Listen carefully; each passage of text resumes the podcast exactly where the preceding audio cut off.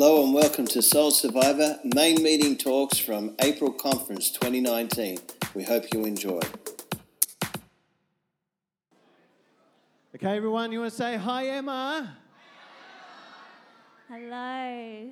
Well, Andrew and I are so uh, excited to um, go on this journey with you guys this week.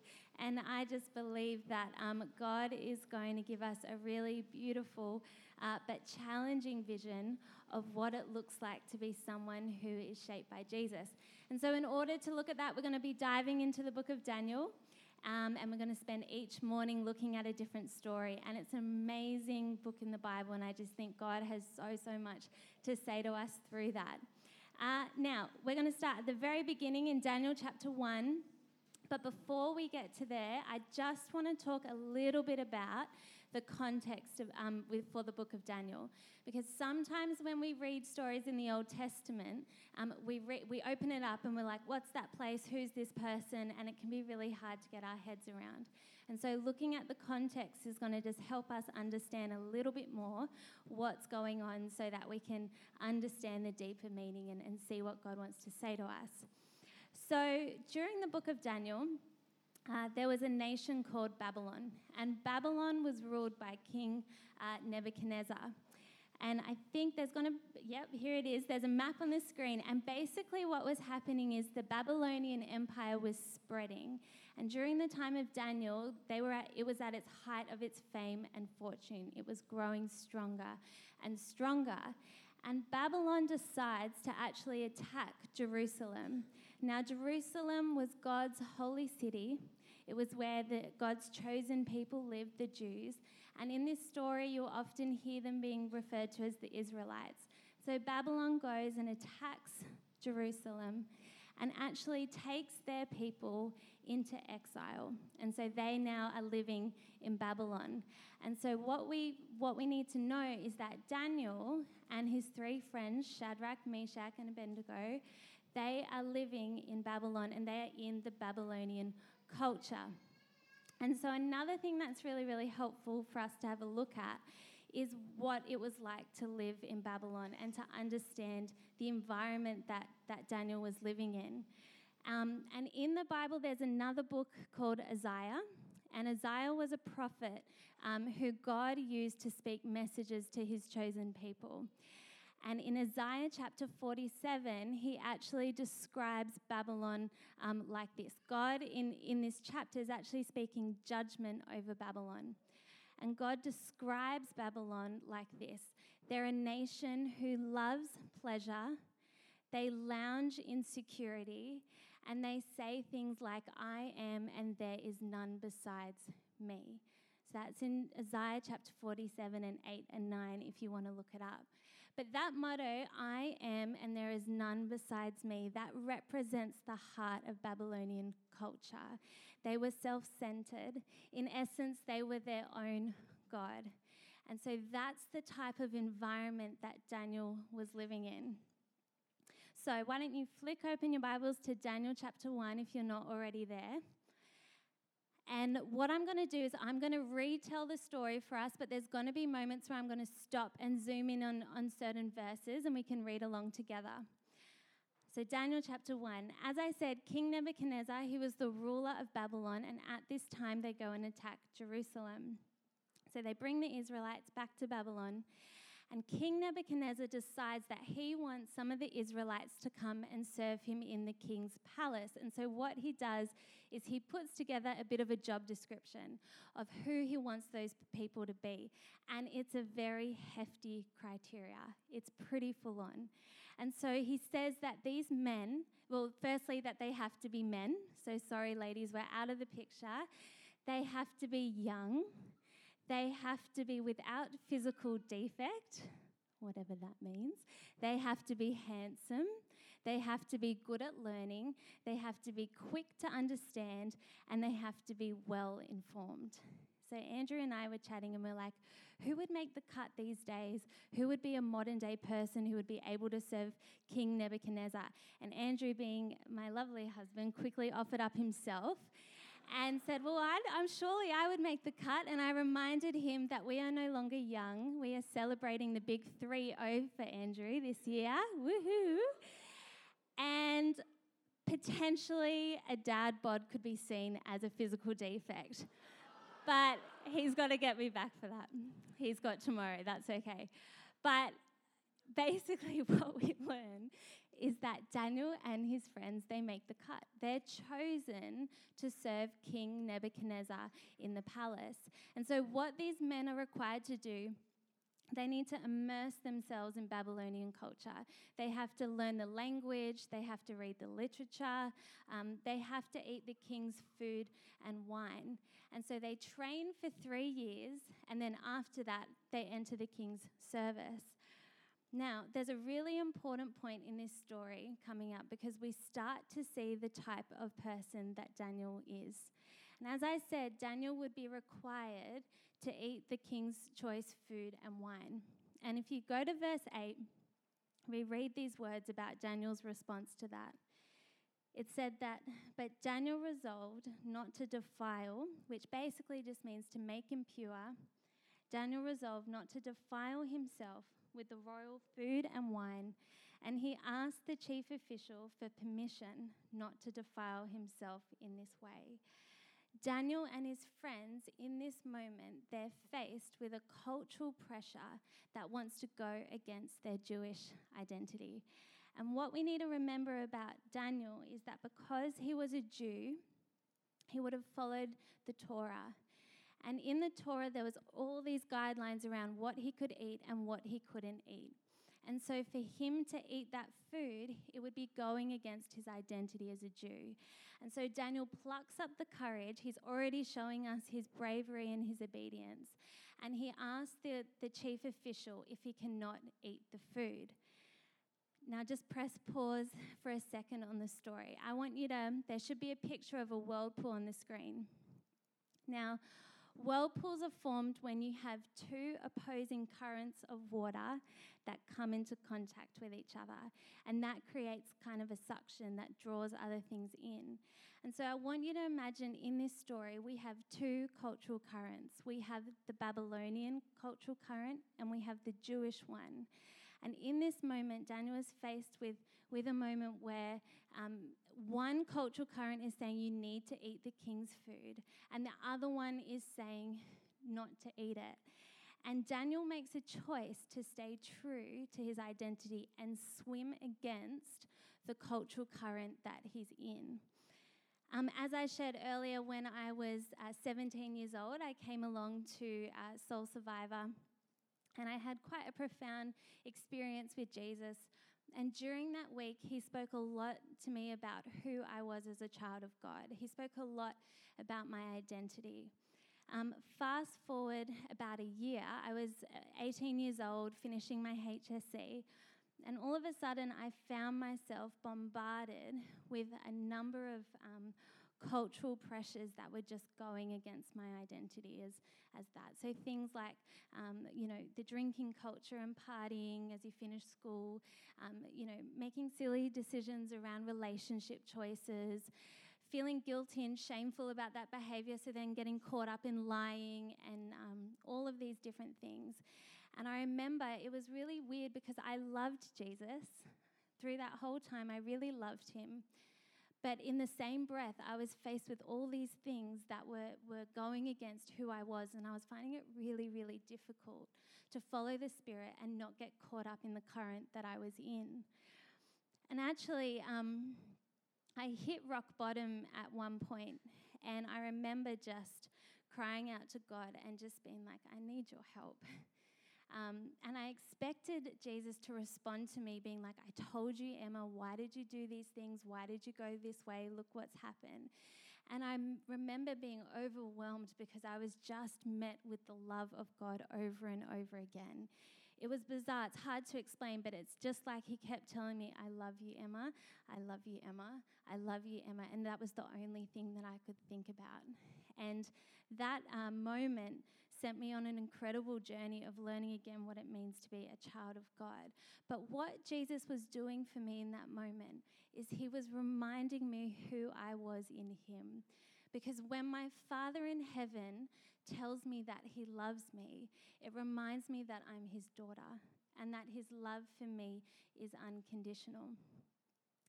Now, in this verse, it uses this word resolved. Daniel resolved that he would not defile himself with royal food and wine.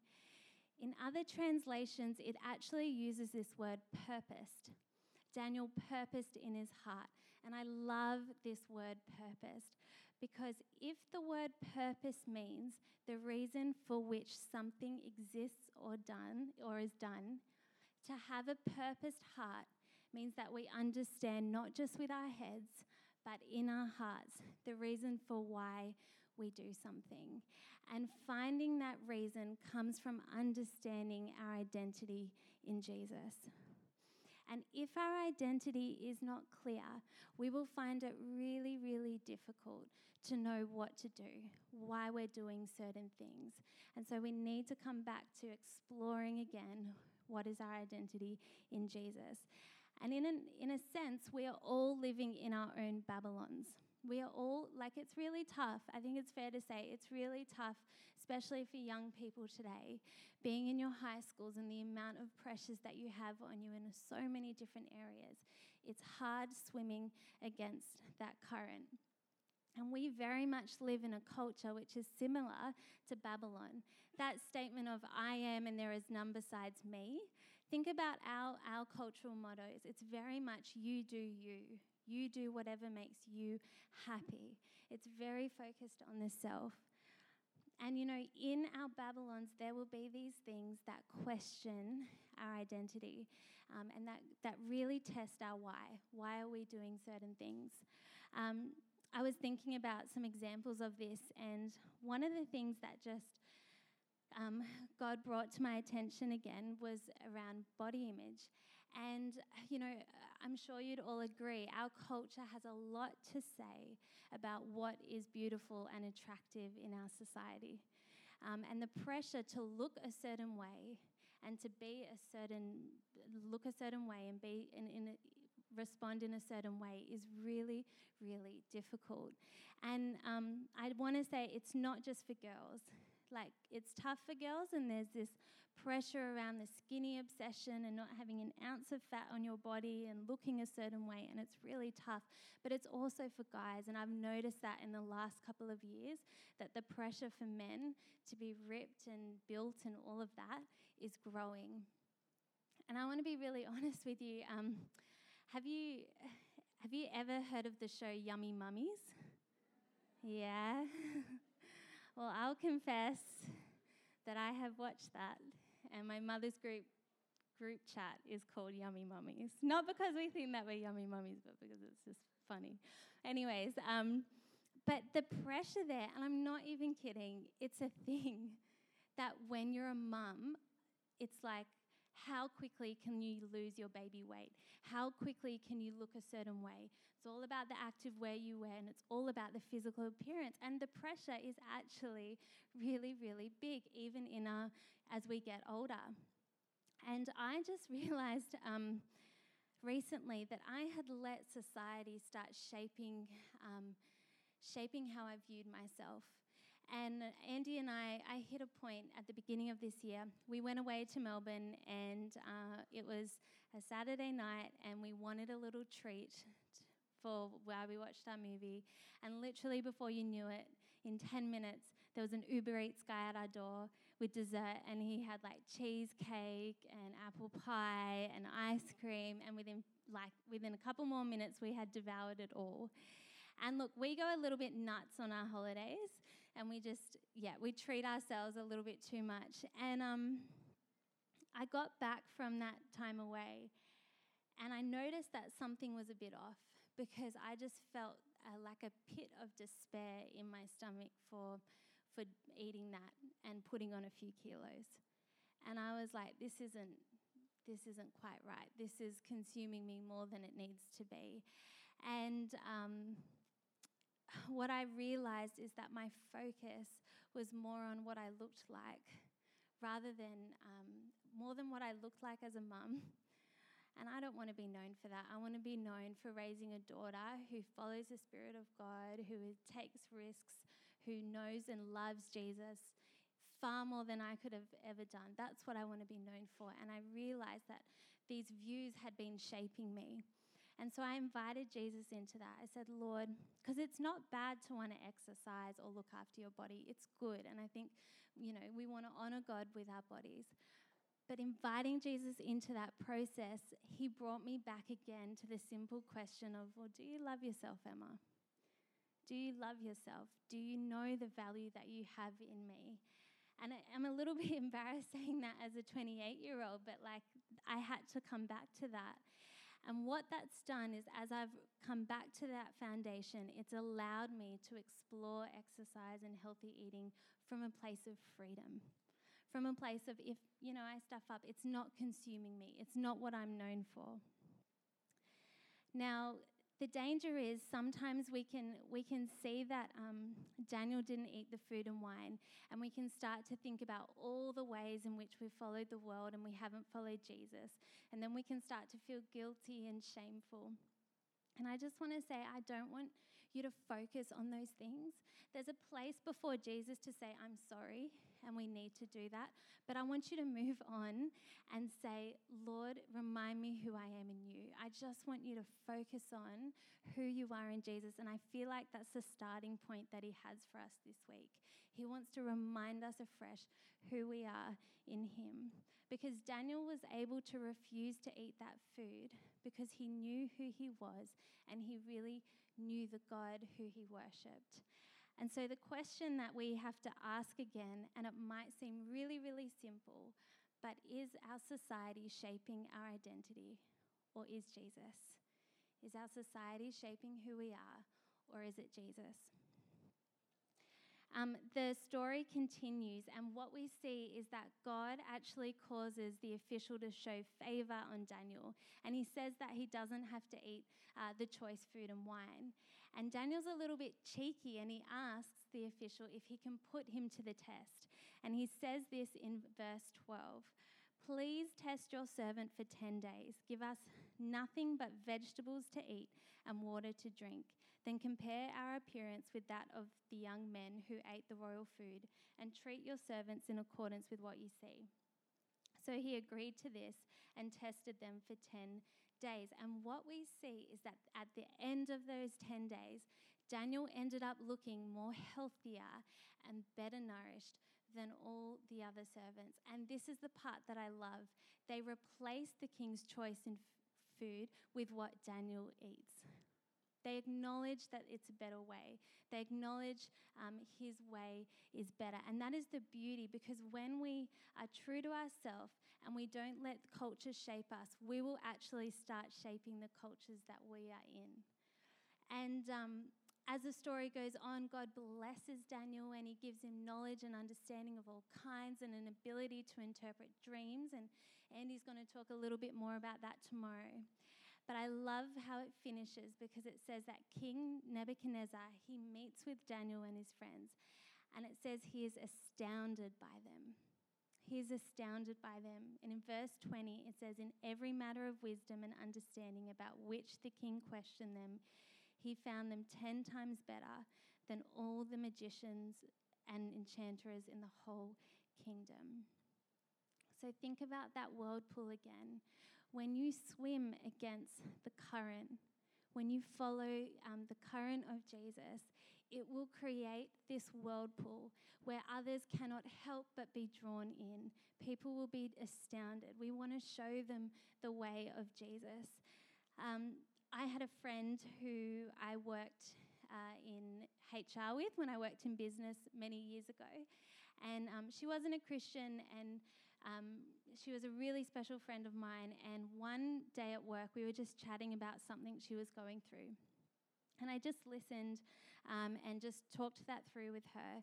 And she said something to me that I'll, I'll never forget. She said, The peace I feel when I'm around you, and your wisdom is just something really different that wasn't anything about me. That was just the Spirit of God showing her the peace of Christ and the wisdom of God. And um, I often would openly share with her about my life. And would share with her about all the different, you know, prophetic words that Andy and I had for our life. And I'd let her in on that journey and I'd tell her how we had seen God lead us and what He had fulfilled. And she'd always say to me, She's like, Emmy, you always have those weird coincidences come true. She's like, It's so interesting. And you know, as we live out our identity in Jesus, people will say simple things like, that's really different, or that's so interesting. And as I said before, just as I as I was writing this talk, I just so sensed um, God just wanting to remind us of who I was, who we are in Him. And for some of us, it might be like we've kind of forgotten that. Uh, maybe even since, since the last time you were at Soul Survivor, it, you might have forgotten that. You've lost sight of your identity in Christ. And I want to encourage you because Jesus himself had the Father remind him who he was at the very beginning of his adventure with God. Uh, in Mark chapter 1, it says um, Jesus basically was being baptized by John the Baptist. And as Jesus came out of the water, the heavens opened, the Spirit descended on him, and the Father in heaven says these words to Jesus He says, This is my Son, whom I love. With him I am well pleased. And these words set the foundation for Jesus' ministry. And Jesus started, he modeled to us someone who lived perfectly in his identity in God he started to swim and sh- against this current and show another way. And that drew more and more people in. It drew the disciples in. And then the disciples started the early church. And then that drew more people in. And now you and I have been invited into that. And we get the joy and the privilege of showing others this, this other way of living.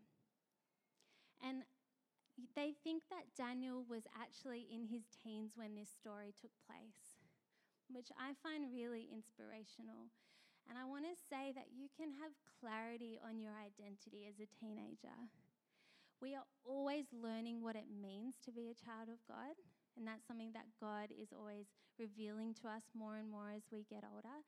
But I think there's a bit of a lie in our society that you have to do this and try this and go travel here in order for you to find out who you are.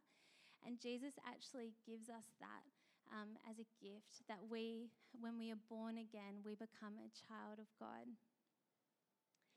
And um, so I just want to encourage you to take every single little opportunity this week to be shaped by Jesus, to let your identity be shaped by Him, because as you do, it will create this beautiful foundation for the rest of your adventure with God. And God has placed each of you in your own Babylon as you discover your identity in Him, watch um, the different ways that He will use you to shape your culture. You can do it.